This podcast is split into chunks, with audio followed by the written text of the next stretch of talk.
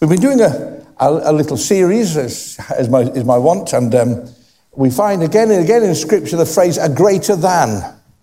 A greater than Abraham, a greater than Jonah. And uh, today we're going to be looking at the question a greater than Jacob. And there's a greater than Solomon and the temple, and we might link them together on uh, a, a next time we're able to share with you. The big question always is who is Jesus Christ? We have to identify him. You know, it's almost like a jigsaw, and even in, that, saying a jigsaw, the illustration isn't a good one. It's as if there's a piece. Until that piece is in the right place, it ain't going to work. And that's really what it is with the identification of who Jesus Christ is. Once we know who he is, and we put him into our lives, into the scriptures, into everything, then it fits. We can see the finished picture. And in these studies, the question has been asked about Jesus, being challenged. Are you greater than Jonah? You know, a greater than Jonah is here. And of course, speaking about his resurrection, Jonah was three days in the fish, Jesus was three days in the grave and rose to eternal life. And throughout these studies, each time we see a fresh understanding of who Christ is, and we see people identifying who he is. So tonight we come to the woman um, at the well. Now, I've been preaching rather a long time. So I'm now going to use my phone to tell me how long I've been preaching. Now, I've put down here 30 minutes. I don't know what happens when the 30 minutes ends. A buzzer might go off, it might explode. You know, Lyndon Bowring might jump from the balcony into the midst. I don't know. So I'm going to try and be more disciplined with my time. Last time I was here, I spoke for quite a long time and it was a warm evening. So I'm going to try and be a little bit more disciplined if I can. Well, we're now in John chapter 4, which is the story of the woman at the well. Again, a very well known story. It talks about her domestic situation, it talks about theology, it talks about history. There's a whole load of things happening in this story of the woman at the well. So let me read to you and give us some scriptural basis for what we're going to look at. I'm going to read from verse 4. Now, he, that's Jesus, had to go through Samaria. He, so he came to a town in Samaria called Sychar, near the plot of ground Jacob gave to his son Joseph. Jacob's well was there, and Jesus was tired uh, as he was from the journey, sat down by the well. It was about the sixth hour. When a woman came to draw water, Jesus said to her, Will you give me a drink? His disciples had gone into the town to buy food. The Samaritan woman said to him, You are a Jew, and I am a Samaritan woman. How can you ask me for a drink? Brackets, for the Jews do not have association with the Samaritans. Jesus answered, If you knew the gift of God and who it is who asks you for a drink, you would not ask him, he, and he would have given you living water. Sir, the woman said, you have nothing to draw with. The well is deep. Where can you get this living water? Are you greater? Here's the question Are you greater than our father Jacob, who gave us the well, drank from himself, and did his sons and his flocks and his herds?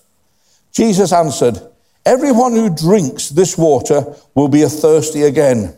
But whoever drinks the water I will give him will never thirst. Indeed, the water I give him will come in him a spring of water welling up to eternal life. I'm going to pause there. We will look at some other scriptures further on in the story, but we'll pause there. Let me pray. Father, we ask you now to help us not only to understand your word, but it might apply to our hearts. I'm sure there's no one either in this room or listening online who feels that they are the finished product. We will all admit, Lord, we should be more like you than we are. And we pray, Lord, our devotions tonight might be part of that work of the Holy Spirit within our lives. Amen. Amen. The background to this story is very uh, unique.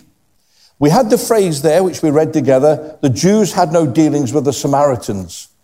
Samaria was not looked upon favorably by the Jewish people. They were not, if I can use this word, they were not pure Jews.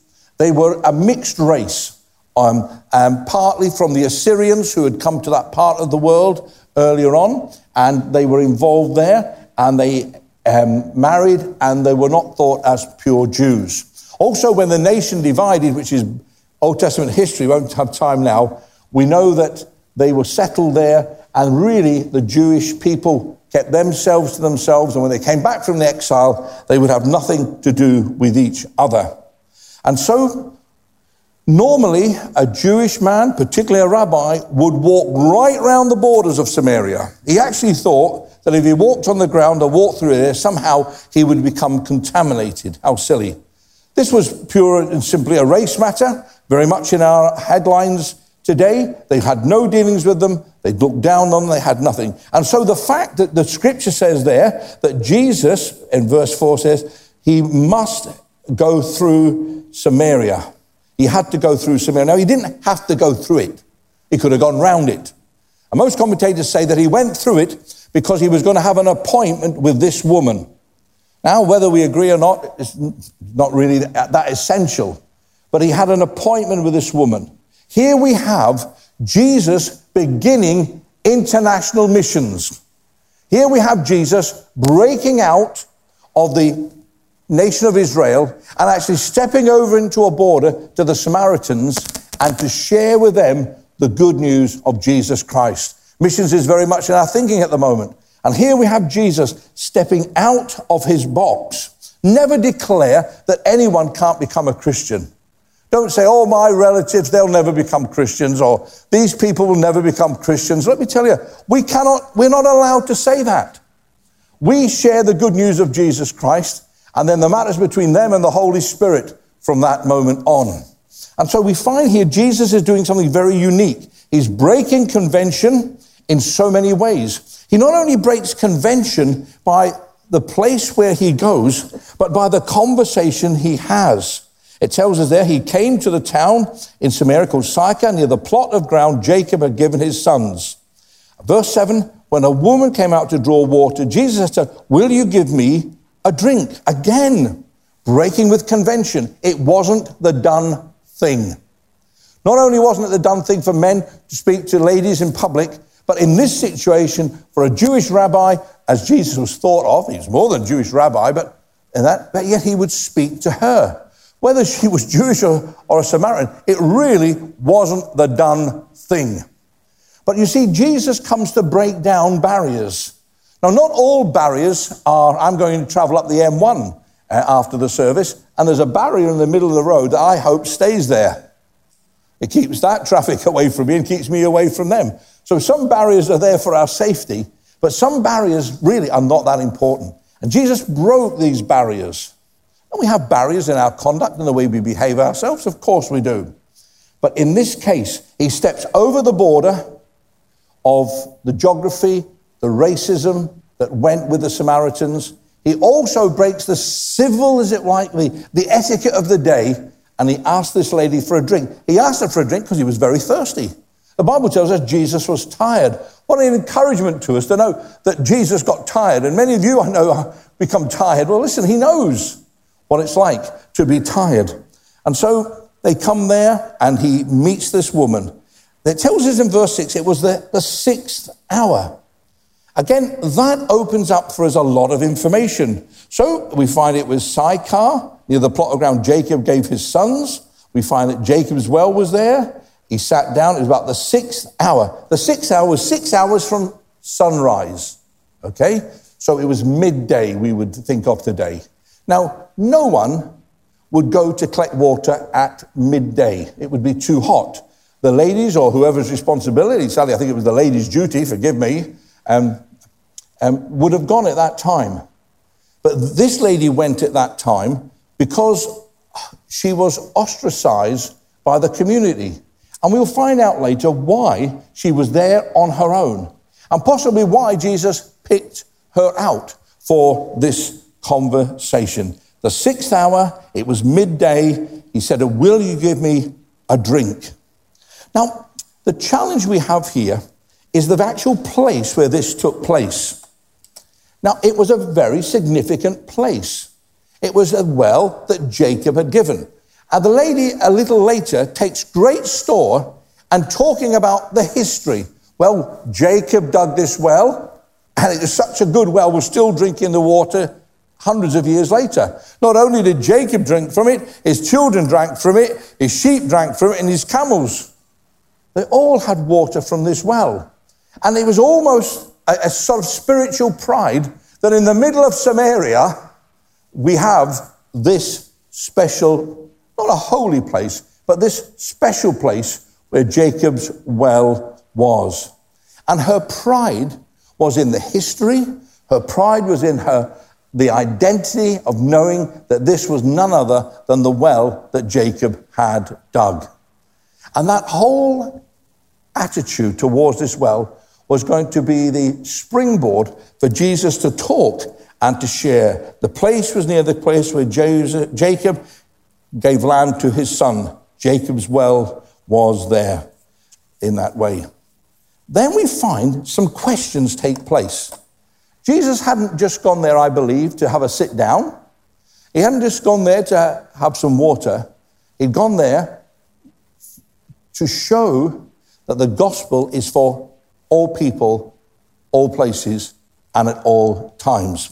There then comes a conversation between Jesus and her. It's interesting, you know, Jesus didn't preach at her, but he spoke to her.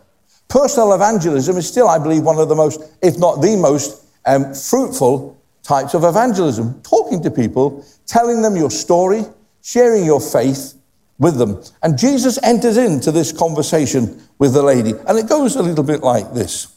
Can you, um, first of all, he asked her, he says, Can you um, give me some water? Now, the woman's response is very simple. How can you ask me for a drink in verse 9? That was her first question. You are a Jew, and I am a Samaritan woman. How can you ask me for a drink? For the Jews have no association with the Samaritans. Immediately, we find that she first of all calls Jesus a Jew. Okay? Her titles of Jesus change in the conversation. But it starts off with, You're a Jew. How can you ask me for a drink? You, you, you Jews don't even recognize us. You know, you, you, know, a little later she gets into a theological discussion about worshiping in Jerusalem or worshiping on this mountain. And there was a mountain there. And in fact, Alexander the Great gave permission for a temple to be built on it. And it's all a load of history here, a load of religious history, which when Jesus turns up goes right out the window. You know that, don't you? Because he is the reality of all things. And so her first question really is this How can you ask me for a drink? Because it was breaking all conventions and all rules. Jesus' response is if you knew the gift of God and who it was who asked you a drink, he would give you living water.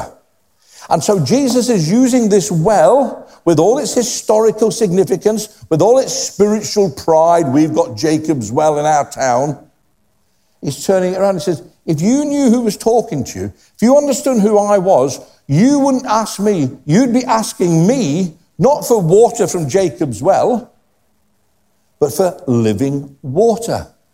Now, here we have a little bit of a challenge because was he speaking? Now, I know what he was speaking about, but was he speaking about living water? Often, when the scripture speaks about living water, it's talking about a spring of water. Okay?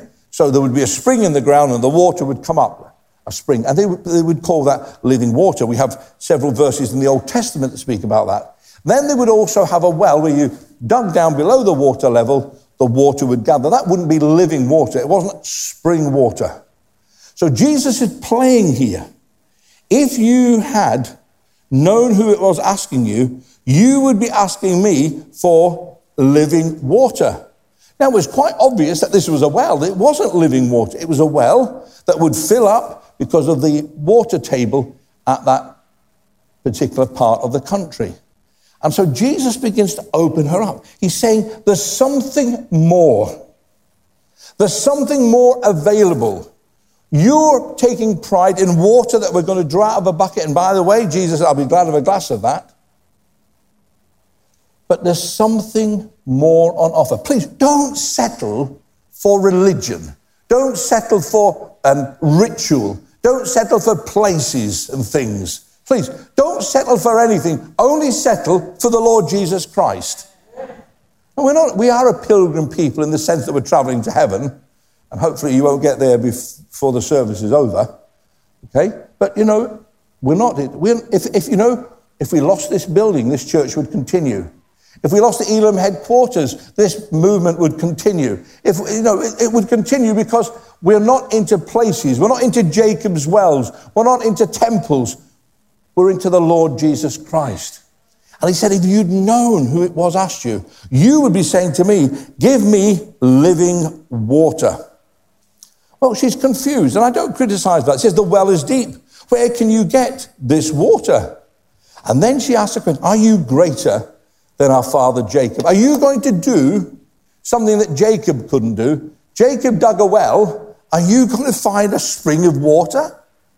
Are you going to achieve more? Again, it was on the physical level. We're having a very good conversation here. Not too theological, just the word living water thrown into the conversation to draw it out. Because that, he says, Are you greater than Jacob's well? And in verse 13, we have the response. This is why he was greater than Jacob's than Jacob, because Jacob provided water to quench natural thirst. Jacob provided water that was for cattle, for humans, for quenching thirst. Not a problem. Thank you, Jacob, for taking the trouble to do it. But Jesus is now talking of something else. He is not distracting from what Jacob did. He said, if you'd known the gift of God and who is the ask you for drink, you would ask him to, would give him living water. Though, sir, so we've moved now. Don't forget, earlier on she said, You're a Jew.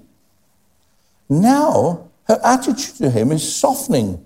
It's not, You're a Jew, I'm a Samaritan. It's, Sir.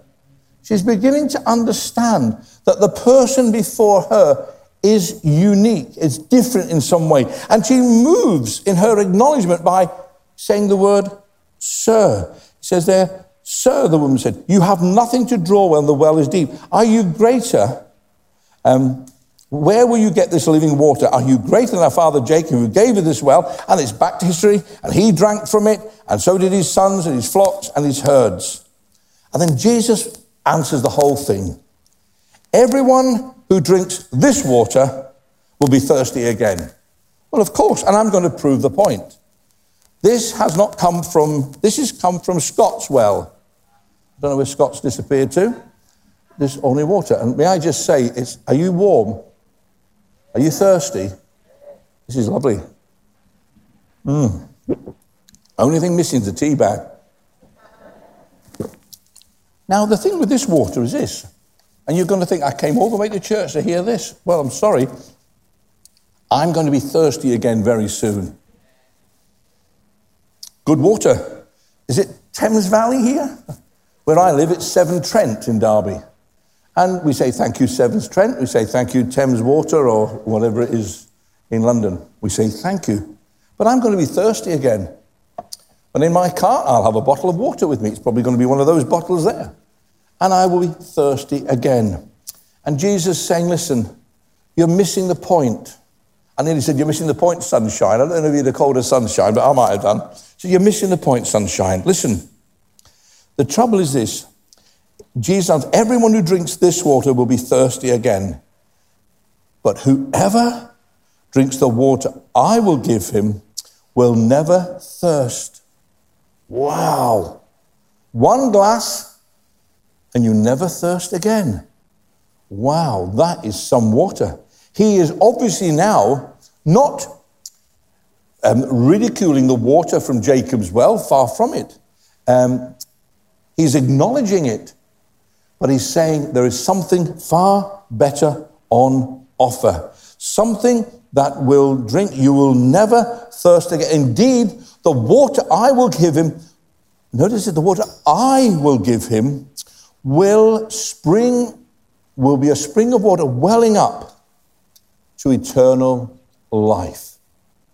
And now we get round to the grace and the mercy of God. She was interested in water, living water. Are you greater than Jacob? Do you know how long it took Jacob to dig this? Well, Jacob probably didn't dig it, he got somebody else to do it. You know, do you know how long it took? And you're telling me that you're going to come up with a spring of water? Do you not think we would have discovered it by now? And he says, Listen, you've missed the point. I'm not here just to quench natural thirst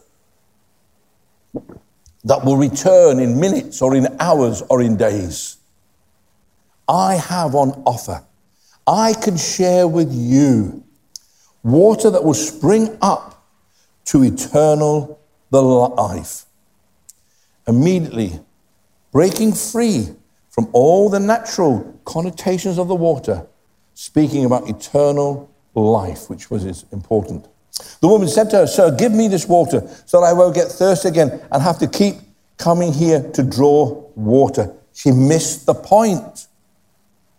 Oh, yes, Jesus just said earlier, give this, will never thirst, will never thirst. So if you have the water Jesus offers, you will never thirst. That's what she heard. She didn't hear the eternal life bit for some reason. She said, Give me this water because I don't like coming out here every day to draw water. I don't think I would either. She said, Listen, let's bring this to an end. I'll have this living. So one drink, and that's the I, don't, I never have to come and draw water again. So give me this water. So I won't get thirsty. I have to keep coming to draw water. He told her, Go call your husband and come back. Now, something changed now. We've gone from a discussion about Jacob and the well and the water. The woman has sidestepped the possibility of eternal life.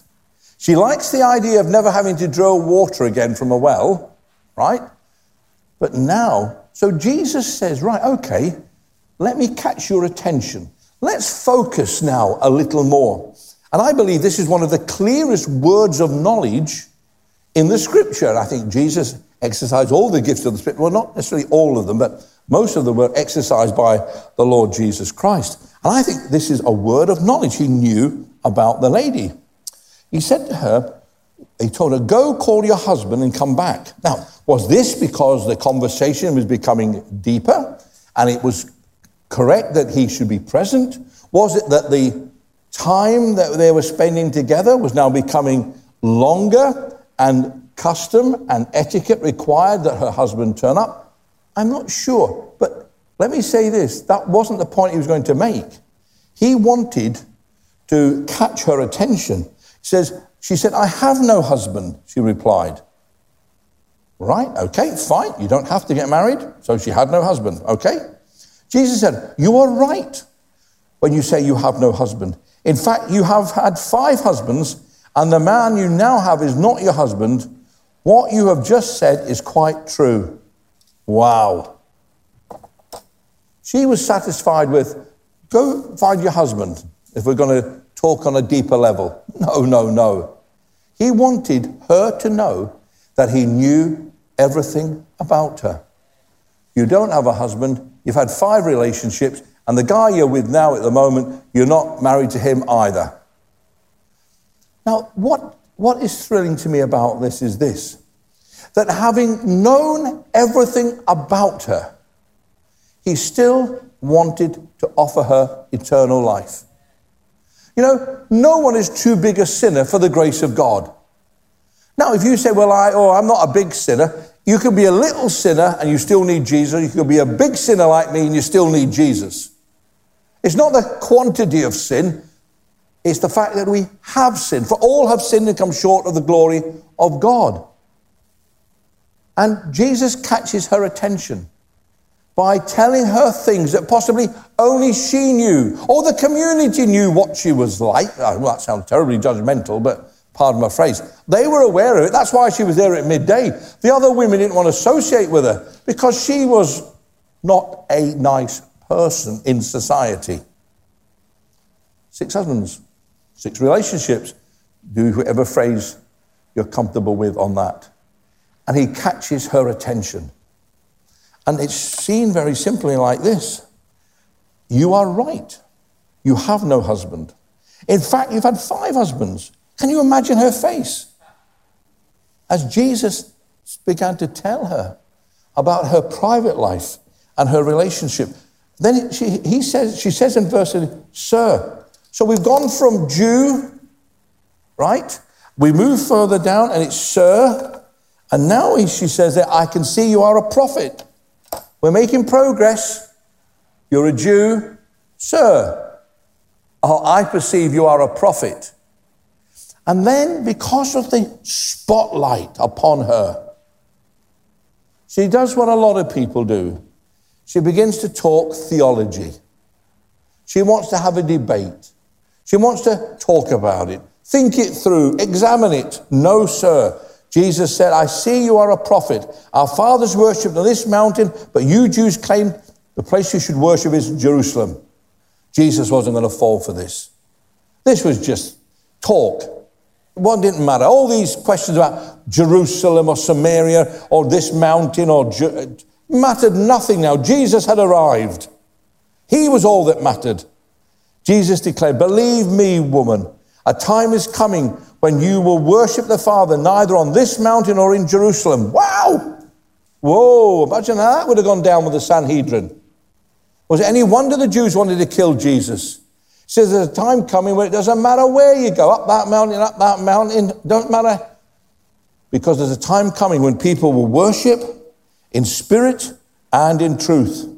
You Samaritans worship what you do not know. We worship what we know, for salvation is from the Jews. Not just to the Jews, it's from the Jews. In other words, it's, it's available for others. Yet a time is coming and has now come. He's now. Don't talk to me about this mountain, that church, that building. See, I'm not interested in it. The time has come now when people will worship the Father in spirit and in truth, for there are kinds of worship the Father seeks. God is spirit, and his worshippers must worship him in spirit and in truth. And so this poor lady went out to get some water. There was a man sat at the well, said, Could you get me some water, please? And the conversation continues. There's conversations about the well in its history. There's conversation about her domestic life and the situation she finds herself in. There's a debate about temples and mountains and all sorts of things. And Jesus says, and the time is now. When you're not going to be worshiping in that mountain or that mountain, you're going to be worshiping at this mountain which was none other than the Lord Jesus Christ Himself.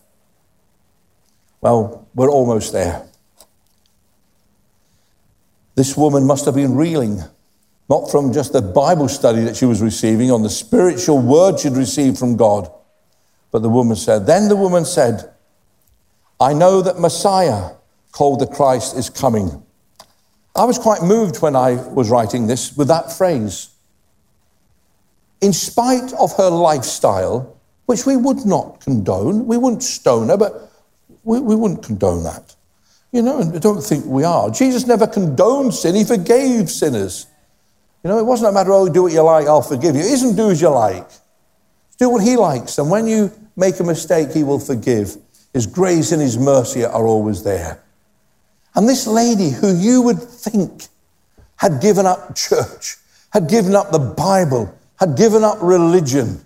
You'd think with her domestic history, all these different men through her life at different times and all that it meant, losing her place in society, having to go to the well on her own, wondering maybe every day when she went to the well, were these men worth it? As she stood alone at the well, and Jesus turns up.